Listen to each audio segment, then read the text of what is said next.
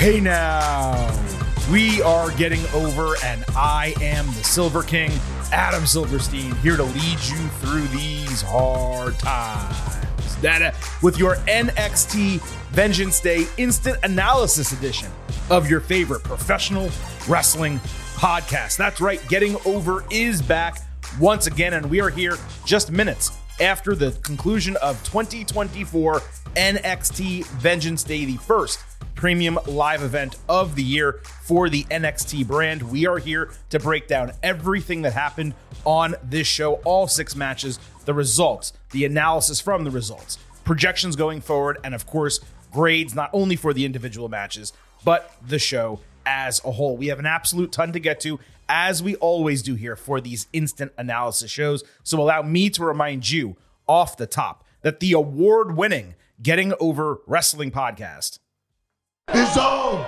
about Defy. So please head on over to Apple Podcasts and Spotify. Leave a five star rating on Apple. Take a little extra time. Leave a five star written review. If you do, we will read it live right here on the show. Don't forget to follow us on Twitter at Getting Overcast for episode drops, news, analysis, highlights, all of that good stuff. It is also where you can DM and tweet us questions and comments that we will read on the show. And it is where you can vote in our pre and post show polls surrounding premium live events and pay per views, just as you were able to for those who already follow us tonight for NXT Vengeance Day. Please also remember I happen to love the number five. And I hope you do as well, because for $5 a month or 50 for the entire year, you can become an official Getting Overhead. Just visit buymeacoffee.com slash getting over. Sign up, you get bonus audio, the fastest five minutes in professional wrestling, instant recaps of Raw, NXT, Dynamite, and SmackDown every single week,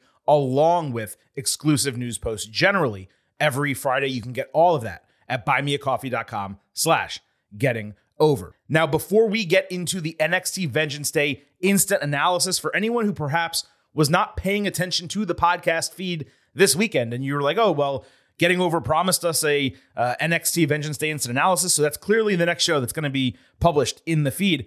Uh-uh, that is not correct. In fact, I don't know why I'm doing the uh-uh on myself when we actually now have a sound drop for that.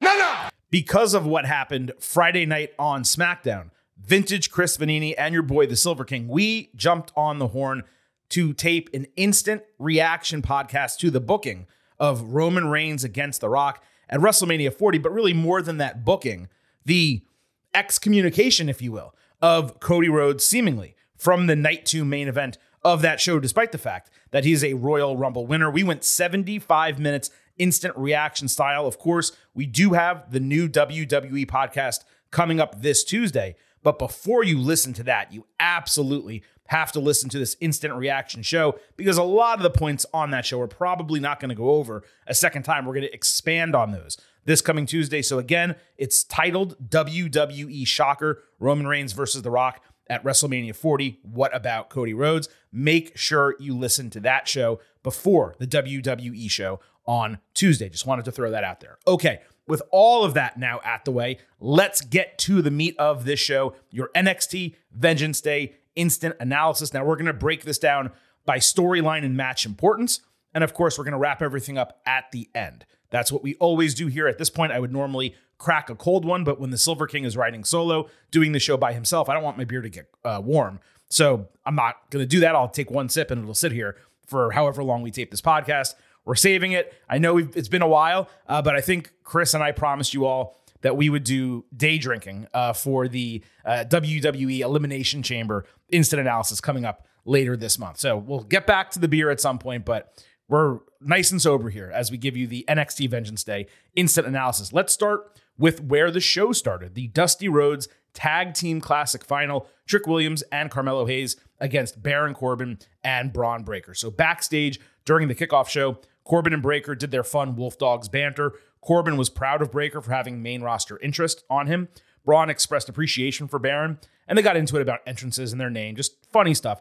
I again came out of this thinking I just have no desire to see the Wolf Dogs come to an end anytime soon. Like they work so well off one another, and it suddenly, it's just a suddenly found genius team That's the best way I can probably put it. Wade Barrett joined for commentary for the entire show. Booker T was absent for health reasons. Obviously, tough for Booker to miss a show with Trick Williams in the main event, Roxanne Perez in a title match. Health comes first. Obviously, hope he's okay.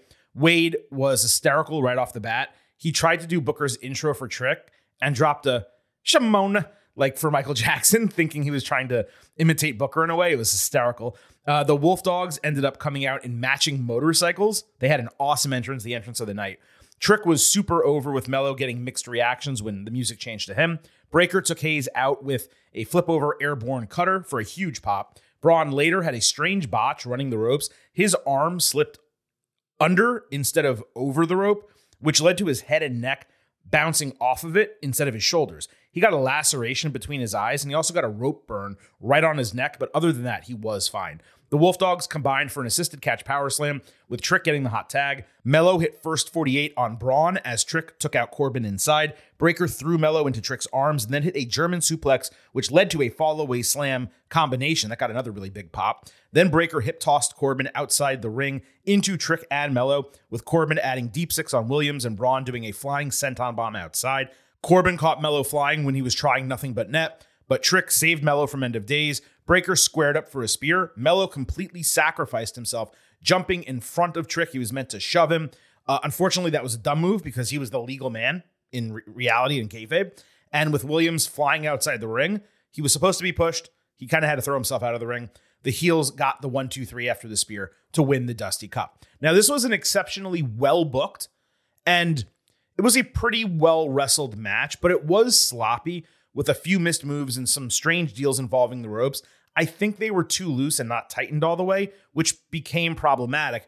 That's not the wrestler's fault. If those ropes were correct, there still would have been a couple miscues in the match, but nowhere near enough where it would like affect our enjoyment of it or the grade or anything like that. It was just overall a bit too much for a match involving four people this talented. As I said, Hayes sacrificing himself, that was noble. It was also incredibly dumb in the confines of the match itself, given he was the legal man. Now, the finish could have gone with Melo smartly not, you know, stepping in front for Trick, letting Trick take the spear, and then hitting nothing but net coming back on Breakker, which would have been the correct play to win the match. And then Corbin could have picked him up for end of days, and the heels could have won anyway. So Melo sacrificing Trick doesn't even pay off, and Trick's angry at him. They could have gone in that direction. But that's not only more complicated, it's counter to the story that creative was actually telling on the show, which we will get to in a minute. Melo looked like the good guy coming out of this, which was entirely the point to set up the segment that followed. The match was awesome from a individual spot standpoint. The Wolf Dogs continue to be incredible working together. There were numerous big spots that popped the audience and made this a strong opener, and we ultimately got the right result with a sensible finish for both storylines to kind of continue. Plus, at least someone got to finish their story. 9 years after losing the Dusty Cup final, Corbin got his dub extremely tough match to grade because of all the mistakes. Mello was not on his game totally. Trick showed that he's still green. The Wolf Dogs were nearly perfect. I'm going to go with 3.75 stars B plus because the whole was more successful than the sum of the parts. And the crowd was buying every bit of it. If it was executed properly, like 100% perfect, this would have been an A level match. I could see someone disagreeing and being like, that's nothing more than a B. And I accept that. I might actually go lower on rewatch, but some of those big spots, along with the storytelling elements, it sold it for me, but it couldn't ever get past that. That's the ceiling for the match, just because of how much went wrong in so many different parts of it.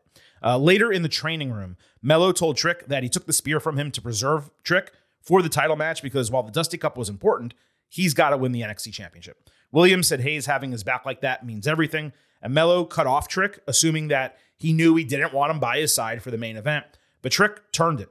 He said clearly Melo has his best interest in mind. He needs his brother with him. And that's what I was saying about the booked match finish working better than my idea because this was the story they wanted to tell. Either Trick and Melo mending their relationship or Trick letting his guard down to the conniving Melo. It was compelling for viewers because we were watching it to find out, hey, is this legit or is it 3D chess on Melo's part? But it was another really strong storytelling element, another strong character building moment. And it just continued what has been some excellent work from Melo, Trick, and everyone else involved with it across uh, the last few months in NXT. So that brings us to the main event, which was for the NXT Championship Ilja Dragunov against Trick Williams. Now, Melo came out wearing a leather jacket extremely similar to the one Shawn Michaels had on during the infamous barbershop turn on Marty Jannetty. Trick busted up his lip in the opener, but it like exploded early in this match. Blood totally covering his face early after a Constantine special from Ilja. Melo constantly motivated Trick outside, and at one point he physically lifted him up, only for Dragunov to catch Williams with a flying dropkick while draped on the ropes. Trick slapped Ilja across the face and then saw a huge kick countered into a slam. Williams countered H bomb and actually hit Hayes' first 48, but could not cover.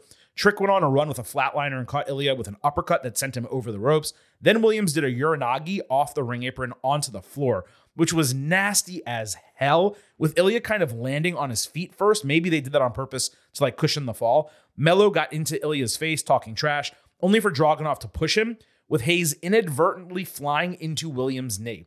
Trick still delivered an H bomb back in the ring, Ilja's own move, for a false finish.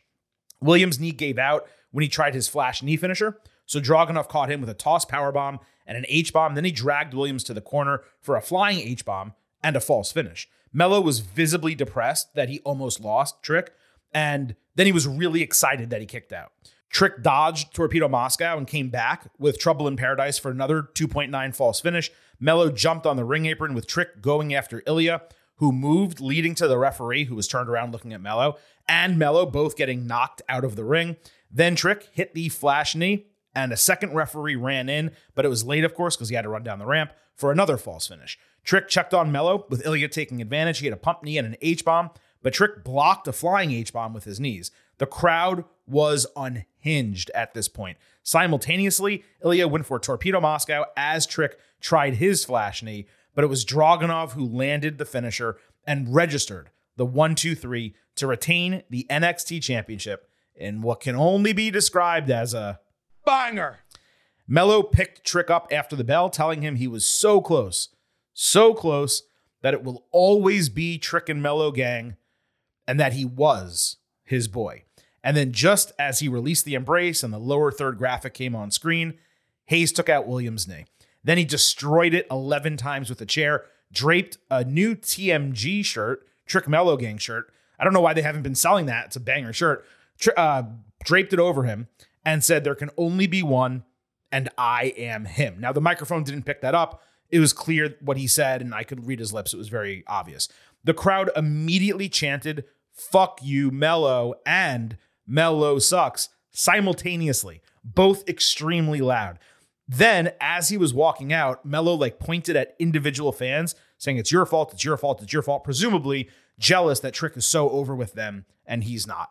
This whole deal completely freaking delivered. First, the match. Wow. Like it started slow. Trick's inexperience was apparent early, no question.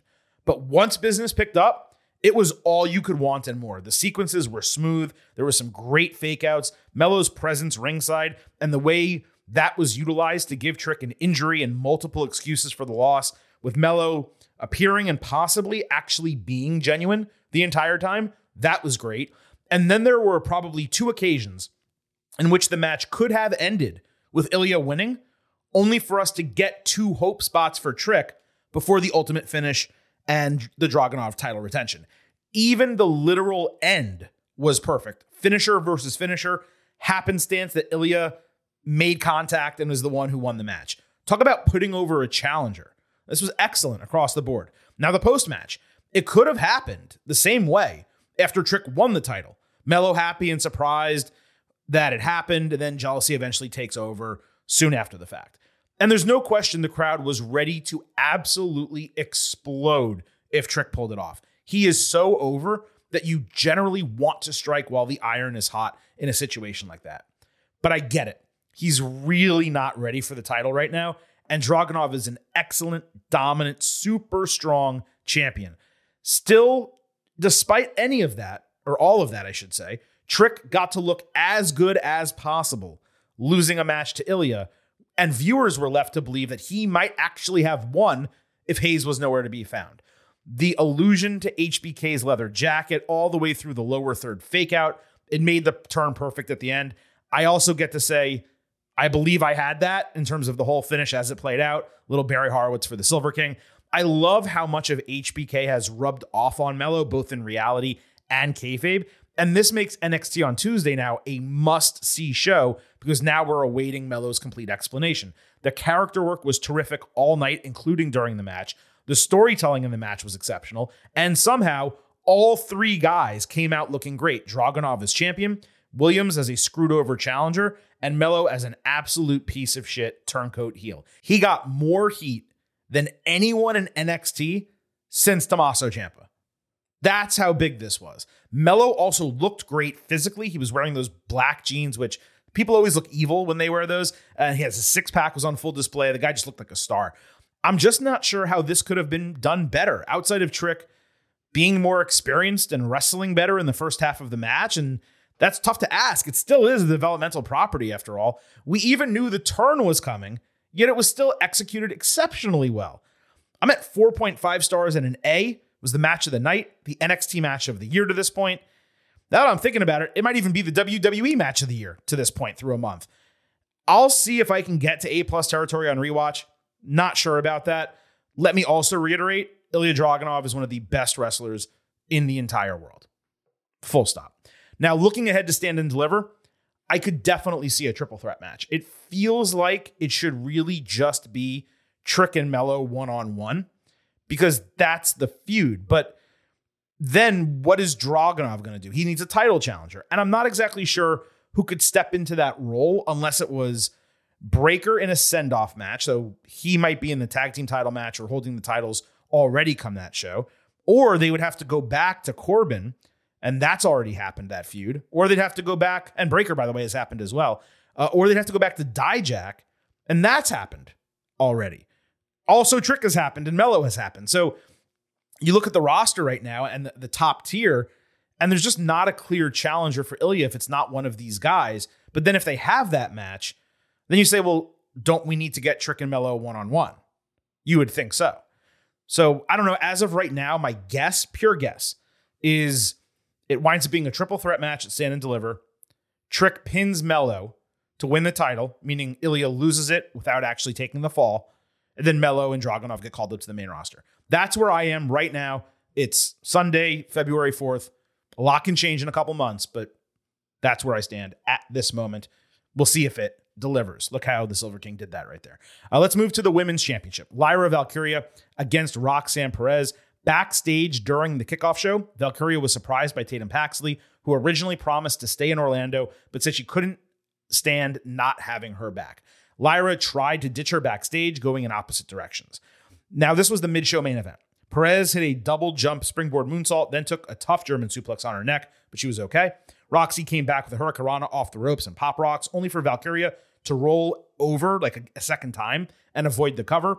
Just then, Lola Vice ran down, executing her NXT breakout tournament contract. She hit the spin kick on Paxley, who had suddenly appeared ringside. Then she hit the same kick on Valkyria, knocking her out of the ring. Vice dodged Pop Rocks and locked Perez in some kind of MMA choke. Then she hit Trouble in Paradise for a two count, followed by a triangle choke. Valkyria broke it with her old splash. Lola hit some machine gun kicks and rear view on both women in the corners. Roxy came back with a combo Russian leg sweep DDT, and she also hit tope suicidas through both sides of the ring. Valkyria countered a flying crossbody into Nightwish. Her finisher finally got a freaking name for a double false finish with Lyra and Lola both attempting covers on Roxy after that move. Vice had a nasty spinning back fist on Valkyria that made a loud noise. It must have collided with her collarbone or something like that. Lyra caught her with a kick. Perez took Valkyria out of the corner with pop rocks. Paxley saved the cover by running into the ring and jumping on Roxy. And then Valkyria countered Vice's finisher, which is apparently called Buenas Noches, good name, uh, with Nightwish, Two new finisher names in this match. Fantastic. To retain the women's championship. Perez attacked Vice backstage uh, after because she was pissed off at her, given her involvement in the match. So this was holy chaos, Batman. Like this went from solid and fun to wild and crazy with the quickness. Let's start with the main criticism, which is that the NXT breakout contract is treated like money in the bank. We bashed this when Obafemi did it and we've bashed it on prior occasions. And we crapped on it when AEW did it with Luchasaurus and Christian Cage. I'll repeat If anything should be treated like Money in the Bank, it should be the Iron Survivor Challenge contendership, not a breakout contract for a neophyte wrestler. It does not make sense. That critique out of the way, I thought this played out perfectly. Vice is nowhere near ready for the women's title. So utilizing her contract this way made a good match even better. It created the unpredictable chaos element and it just added Lola in, which I thought would have dragged it down. But instead, it was her best match by a mile in her NXT career. There were some real creative false finishes and sequences. Plus, Lola didn't win, which was obviously important. That would have been the worst outcome of the entire deal. Lyra and Roxy were doing great on their own, and then business picked up when Lola threw a wrench into everything. Though, as I intimated, it just felt like a missed opportunity to strap Roxy back up while protecting Lyra. Instead, now Perez is clearly going to fight Vice because she butted into her match. But I guess, like, doesn't she also want to go after Paxley because she directly cost her the win by breaking up her fall? They already fought a couple weeks ago. So maybe she goes through both of them. But let's say Roxy beats Lola. Then what? Like, does she get another chance at stand and deliver? Or does she need to earn another chance still? Lyra's doing well with the title. Don't get it twisted. We said this on the Ultimate Preview. But Roxy should be in that match on the biggest show of the year, especially with Tiffany Stratton now up on the main roster, and especially with her losing her singles opportunity here. I definitely believe she should have one here, unless they are saving that for a big pop at Stand and Deliver. But this was damn entertaining. Roxy was the MVP by far. I was in the high three star range until the cash in. And again, even though I disagree with like the thought process behind it, it, there's no question it made the match better and more exciting. I went four stars and an A minus for this. Uh, North American Championship, Oba Femi defending against Dragon Lee. Femi looked like an absolute freaking monster in his entrance, which used lights and lasers and Nigerian colors. Dragon attacked at the bell. Femi quickly got the upper hand. Oba hit three Uranagis into his knee before Dragon countered him into a type of octopus hold. Dragon followed with some quick offense, a pump knee, and an impressive Liger bomb out of the corner just because of Oba's size. Femi ate another pump knee on the ring apron, but straight swatted Lee out of thin air with a chop, very Keith Lee like. Dragon countered an attempted a announce table chokeslam. He countered that with a DDT onto the lid, which was on the floor. So Oba picked him up and chokeslammed him into a desk chair.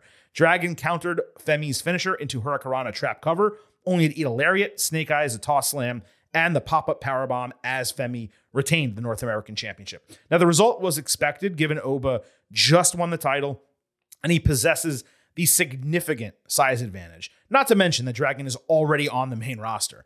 The match was far better than I expected, but the crowd was surprisingly weak. Like, Oba was impressive, Dragon was flashy, the match was good, there weren't botches but the crowd was just quiet the whole time. It was very odd. There were two matches in particular where they were like that. In retrospect, this would have been better in the third spot of the show instead of the fifth. The sixth man should have gone as the popcorn match before the main event. That was a card placement mistake, and it was the only one. Swapping those two, everything else was perfectly placed. Oba was showcased well here. Dragon took a loss that will easily be forgotten because he's on the main roster. I went 3.25 stars and a B. Might go a tad higher on rewatch, but I'm not sure just because it was good but not great and it worked, but it didn't get a great crowd response. And that's usually where I fall when a match is like that. Uh, Dijak fought Joe Gacy in a no disqualification match. Now, this was second on the card. Dijak had an eye catching spotlight entrance. Gacy, unfortunately, came out to his same theme, and they still had the yellow mask graphics on the Titantron. I'm just surprised they didn't make more changes given that his character has been working and it's not the cult leader character anymore. So I don't understand why the Titantron was the same. That was so strange. Dijak pulled out a nightstick at the bell, so Gacy pulled a baton out of his tights. Gacy put Dijak in a chair, hit a running somersault off the steel steps. Then he dumped a bunch of figurines and toy cars onto a ringside table. Dijak put a trash can over Gacy and tried a lariat, but Gacy used himself as a battering ram to knock it down. He basically ducked and leaned forward and was a battering ram. I've never seen that spot before. Dijak tried to move off the ropes, but Gacy pushed him backwards, crashing through the table that was covered in toys. Dijak came back with a choke bomb into a chair. That was a false finish. Dijak wrapped Gacy in a trash can again, but Gacy caught him on the top rope for an avalanche release German suplex. Dijak totally missed the can though. Gacy then binded Dijak with duct tape all over his eyes. I said binded, I meant blinded, and beat him with a kendo stick. Dijak countered Gacy's finisher into Feast Your Eyes, but was still blinded and could not find him, so he wasn't able to make the cover. Fans chanted, You can't see him, which I thought was pretty damn inventive. Gacy did his middle rope handstand and hit a DDT onto a chair, plus a splash onto a chair. That was another false finish. Gacy then tried his handspring lariat finisher, but Dijak caught him flipping with the nightstick and then hit Feast Your Eyes for the win. But Gacy smiled while he was knocked out flat on the canvas. During the Ultimate Preview, I suggested this had a chance to be the sneaky match of the night. And it's tough to argue that they didn't try because this was undoubtedly a banger. It put Gacy over as a legitimate threat while also selling his gimmick, which, as I said, was able to advance despite defeat. Dijak badly needed a win like this coming out of basically losing every major feud that he's had since returning to NXT. The work was super smooth. There were plenty of big spots as well as tongue in cheek moments. I might actually grade this a bit higher on rewatch, but I'm at four stars A minus. It felt like it needed some more dramatic moments to be higher, but in terms of a car crash match, really tough to ask for more than what these guys did. It worked great for both of them. D'Angelo family fought out the mud in a mixed six person tag team match. This was third on the show. This is the match I was talking about exchanging with the North American title match. OTM rode out in lowrider bikes, and the family attacked from behind once they got in the ring. This was Jaida Parker's second non battle royal match and Adriana Rizzo's first. The, that was apparent because she went too early on a cannonball spot with the guys like at the beginning of the match. They had to stop her, move her to the side. They did something else, and then they did the spot. OTM did the same Corbin Breakker toss power slam move. Tony D'Angelo got the hot tag, and Lucian Price sold so freaking well. The referee actually gave him a head injury check. He kissed Stacks, Tony did, and then did the tope hip toss with him. Then Rizzo did a froggy crossbody outside into all three heels. It was actually pretty good height, pretty impressive. D'Angelo added the Fisherman suplex bomb finisher in the middle of the ring for the win. This was a strong TV main event on a PLE. And it was a good look for bottom of the card match, but it didn't feel like it really had a place on the show. And I was a bit surprised the crowd didn't react more given the family is over. But this may have been like a P break match given the first two were so hot. And that's why I felt like it should have been in the fifth position. There were a number of nice spots, but as you heard, nothing too notable overall. It was definitely the right winners, like the family of the champions. They already beat the heels in tag action. But I will say, OTM did step up their game here. They're looking less and less green by the week, which is, of course, how it should go. But there's something here. I've said it before with the entirety of OTM Lucian Price, Bronco Nima, Scrypts, Jaida Parker. It just works. Uh, I'm at 2.75 stars. C plus again, maybe go up a quarter star to that B minus range on rewatch. Now, those were all the matches on the card.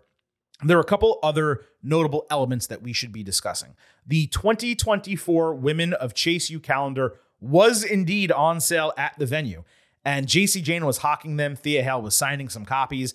I thought we'd get some type of storyline build out of this, like someone having a problem with the calendar, trying to steal the money, something. But they were really just following through on the storyline, and that's totally fine. Riley Osborne came up and asked Thea out for Valentine's Day in a second segment, and he saved her from Lexis King's harassment in a third segment later. This basically just continued the storyline they were telling on TV from the past week. Now, the calendar is available, not just in person, but through WWE Shop and Fanatics.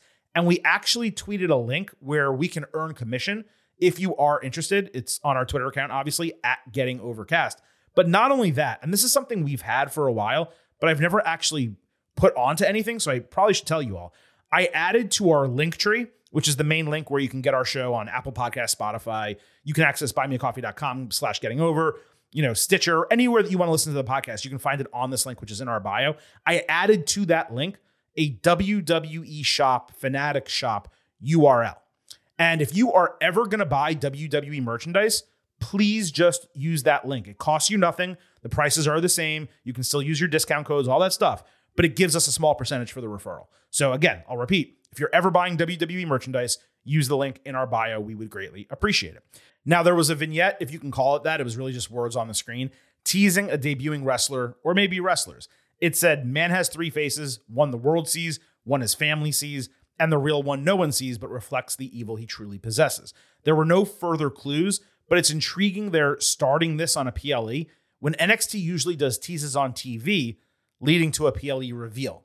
It's most likely for the Boa and Dante Chen team, given the black and white nature of it, matches the face paint, and they have really yet to re debut, even though we've got a lot of teases in the background of other segments.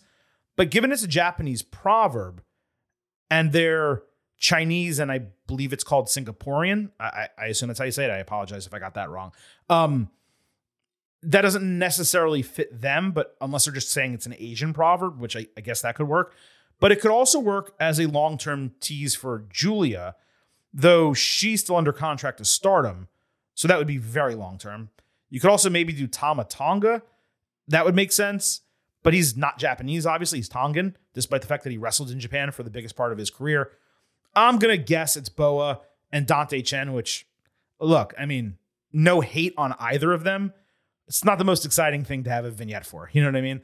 So we'll see. We'll find out sooner than later. But that's my guess as of right now.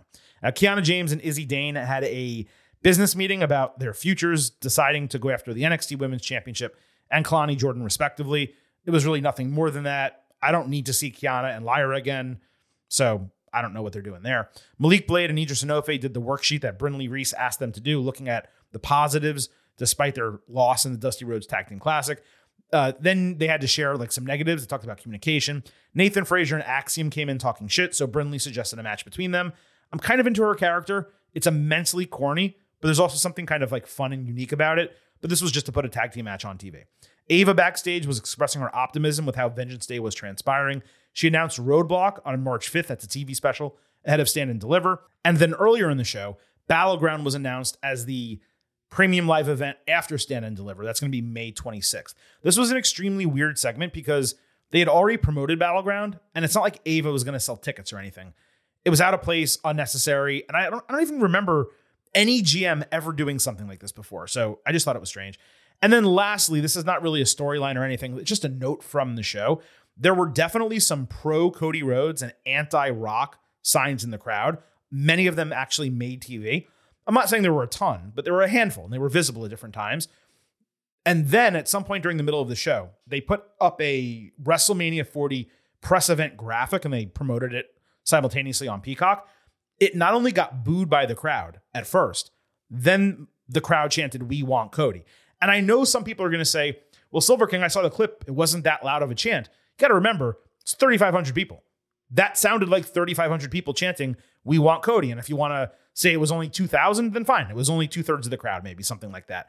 Point is, it was an NXT show and they were booing the graphic and chanting, We want Cody. And certainly we're going to find out what happens this coming Monday on Raw when it does look like, by the way, Cody Rhodes will be in a bull rope match with Shinsuke Nakamura. And I've seen a lot of people say this makes no sense. They're just doing it so that Cody doesn't cut a promo on the show. Folks, like I understand everyone's angry about the Rock Cody situation. I am too. Okay. We talked about it already. Like I said on the Instant Reaction podcast, 75 minutes Chris and I spent talking about it. I promise you, we'll probably end up spending at least another 45, if not an hour. Who knows what's going to happen Monday Night on Raw? We're going to talk about plenty on Tuesday's WWE show. But just because you're angry at things doesn't mean you have to like throw logic out the window. This is what happened, just so everyone knows, between Cody and Shinsuke. Now, their feud ended. We all know this, right? Cody eliminated Shinsuke in the Royal Rumble. So what they did was they ran an angle on a house show where backstage Nakamura attacked Rhodes, obviously pissed that he eliminated him from the Royal Rumble. They're going to do the bull rope match. That's going to be the end of it. They've been practicing this bull rope match on live events for like two months. So they're putting it on TV. It's a one off. We have two months until WrestleMania. Cody may still get screwed.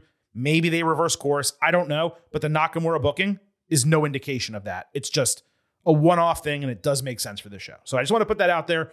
We can criticize this shit all we want. We're going to. We already have. We're going to do it a lot more, I promise. But this makes sense. And I just don't really like people saying it doesn't because it's clearly it's right there. All right. So that was the breakdown, your NXT uh, Vengeance Day instant analysis with a touch of WWE main roster there at the end. Let's go ahead and move over to our grades portion of the show. We'll start with the pre show expectation grades, and then we'll go with the final grades for NXT Vengeance Day. So, pre show, I sat with a B. plus. I believe I said it was a pretty strong card, seemed like one match too many, and it just had a real high ceiling, a real opportunity to over deliver. And it sounded like you mostly agreed. Uh, 29.5% of you were at A, 63.6 B, 6.8 C, no D's or F's that averaged out to 88 out of 100, which is a firm B plus, which is I think exactly I forget if I gave a number on the ultimate preview, but if I did, it would have been that. It was a firm, flat, right in the middle, 88. So now we go and move to our post show grade, and I'll start with your grade as listeners, our getting overheads, and then I will go ahead and follow up with mine. The percentages, and there's still some time left in the poll as I tape this. I put it a little bit longer than usual, but generally, once we get to this point, the percentages don't change that much. 60.8% A, 34.4% B, 3.2% C, and 1.6% D to F, which of course is bullshit because there's no way that was a D or F show. That averages out to a 90.5, which technically rounds up to 91, which is a firm A minus from all of you. And I do think that's appropriate. You know, when we grade shows in totality, it is not about the sum of the parts. Like you take the match grades and add them and average them, and that's your show grade. Because that's not what it is. It's entertainment, it's storytelling, the crowd, it's everything, presentation. It all comes into this nice package. And I'll tell you, as we were going through most of the show, I was kind of saying to myself, you know, it's probably going to be like a low B plus, like an 87, somewhere around there. And then we got to the main event. I knew it would be good. I did not think the main event was going to be great, like truly great as a wrestling match and a post show moment. And it was. It just was. Um, Trick and Ilja over delivered my expectations, exceeded them completely. And the post match angle was about what I expected, but just the way it was executed was so immensely well done. So I'm actually right with you. I mean, I wish I could almost tweet out my number grade before I read it on the show because I don't want to always agree with the listeners. And we do have this problem. I, I, don't even know if it's a problem or if it just means we're right in tune with what you guys like. So maybe it's it's a positive thing. But we're always within a half letter grade usually of what you guys think of the show, guys and girls. And that's the case here. I literally wrote down 90 out of 100. It was an A minus, but a low A minus. I'm one point below where you guys were. Um, I think it just crossed the threshold because of the main event. Even though I had two A minus matches preceding it, you know, again, the six man was weak. Uh, the North American Championship was good, but it was let down by the crowd. And the opener, even though it was filled with great spots and super entertaining, it was a little bit sloppy. So it itself didn't deliver fully. But that's one of the situations like I'm talking about, where you talk about, you know, some of the parts versus just an overall grade. That match was better than the sum of its parts, and this show was better than the sum of its parts. It's just very similar in that regard. But it was really tough to expect for much more out of this.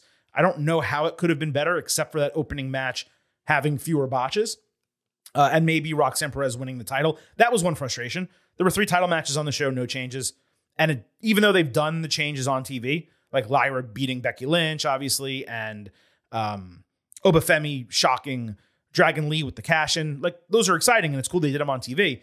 When you get a premium live event, it's a six match card, three title matches.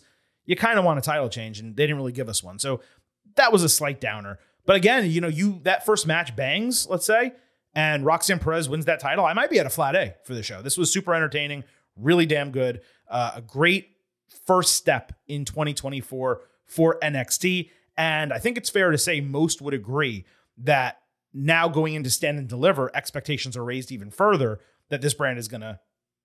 I don't mean this. I didn't actually mean to say it, but stand and deliver uh, an extremely successful premium live event on WrestleMania 40 weekend. Well, folks, that was your NXT Vengeance Day instant analysis. As I noted, we had a special instant reaction episode to The Rock Cody Rhodes, Roman Reigns controversy as it transpired Friday night on SmackDown. That show is waiting for you in our podcast feed, so do not miss it. And please make sure you listen to it before we return on Tuesday with our next WWE show. This plan as of right now is still to do the bonus interview episode this week. I could see timing possibly being an issue. We also have that, you know, event on Thursday now with WWE for WrestleMania 40. That combined with SmackDown on Friday. Do we end up having to do another bonus show? I don't know what I'm going to do about the interviews yet. It is also Super Bowl week. So we're going to put a pin in that, but those will come sooner than later. They're relatively evergreen interviews. They were not about the Royal Rumble or things immediately succeeding the Royal Rumble. So those will come. Gunther, uh, Bronson Reed, Chad Gable, etc., all still coming to your ear holes here on the Getting Over Wrestling podcast. On the way out, allow me to hit you with the reminders as always. First, that the Getting Over Wrestling podcast is all about Defy. So please remember, head on over to Apple Podcasts and Spotify. Leave a five star rating on Apple. Take a little extra time. Leave a five star written review. If you do, we will read it live right here on the show. Don't forget to follow us on Twitter at Getting Overcast for episode drops, news, analysis, highlights, all of that good stuff. It is where you can vote in the pre and post show polls we just referenced. It is also where you can send us tweets and DMs for the show that we will frequently read. And by the way, for everyone who did send us tweets and DMs about Cody, Rock, Roman, we're going to review all of those and we'll include many of them on Tuesday's WWE show. Please also remember I happen to love the number five. And I hope you do as well, because for $5 a month or 50 for the entire year, you can become an official Getting Overhead. Just visit buymeacoffee.com slash getting over, sign up. You get exclusive audio, the fastest five minutes in professional wrestling, instant reactions to Raw, NXT, Dynamite, SmackDown every single week, along with exclusive news posts as well. Again, all of it at buymeacoffee.com slash getting over. It has been a hell of a week. It has been a hell of a 2024 so far. The Silver King's going to try to get some rest as Super Bowl week begins. I appreciate all of you lending your earholes for this edition of the Getting Over Wrestling podcast. But at this point, it is time for me to sign off and leave you with just three final words. Bye for now.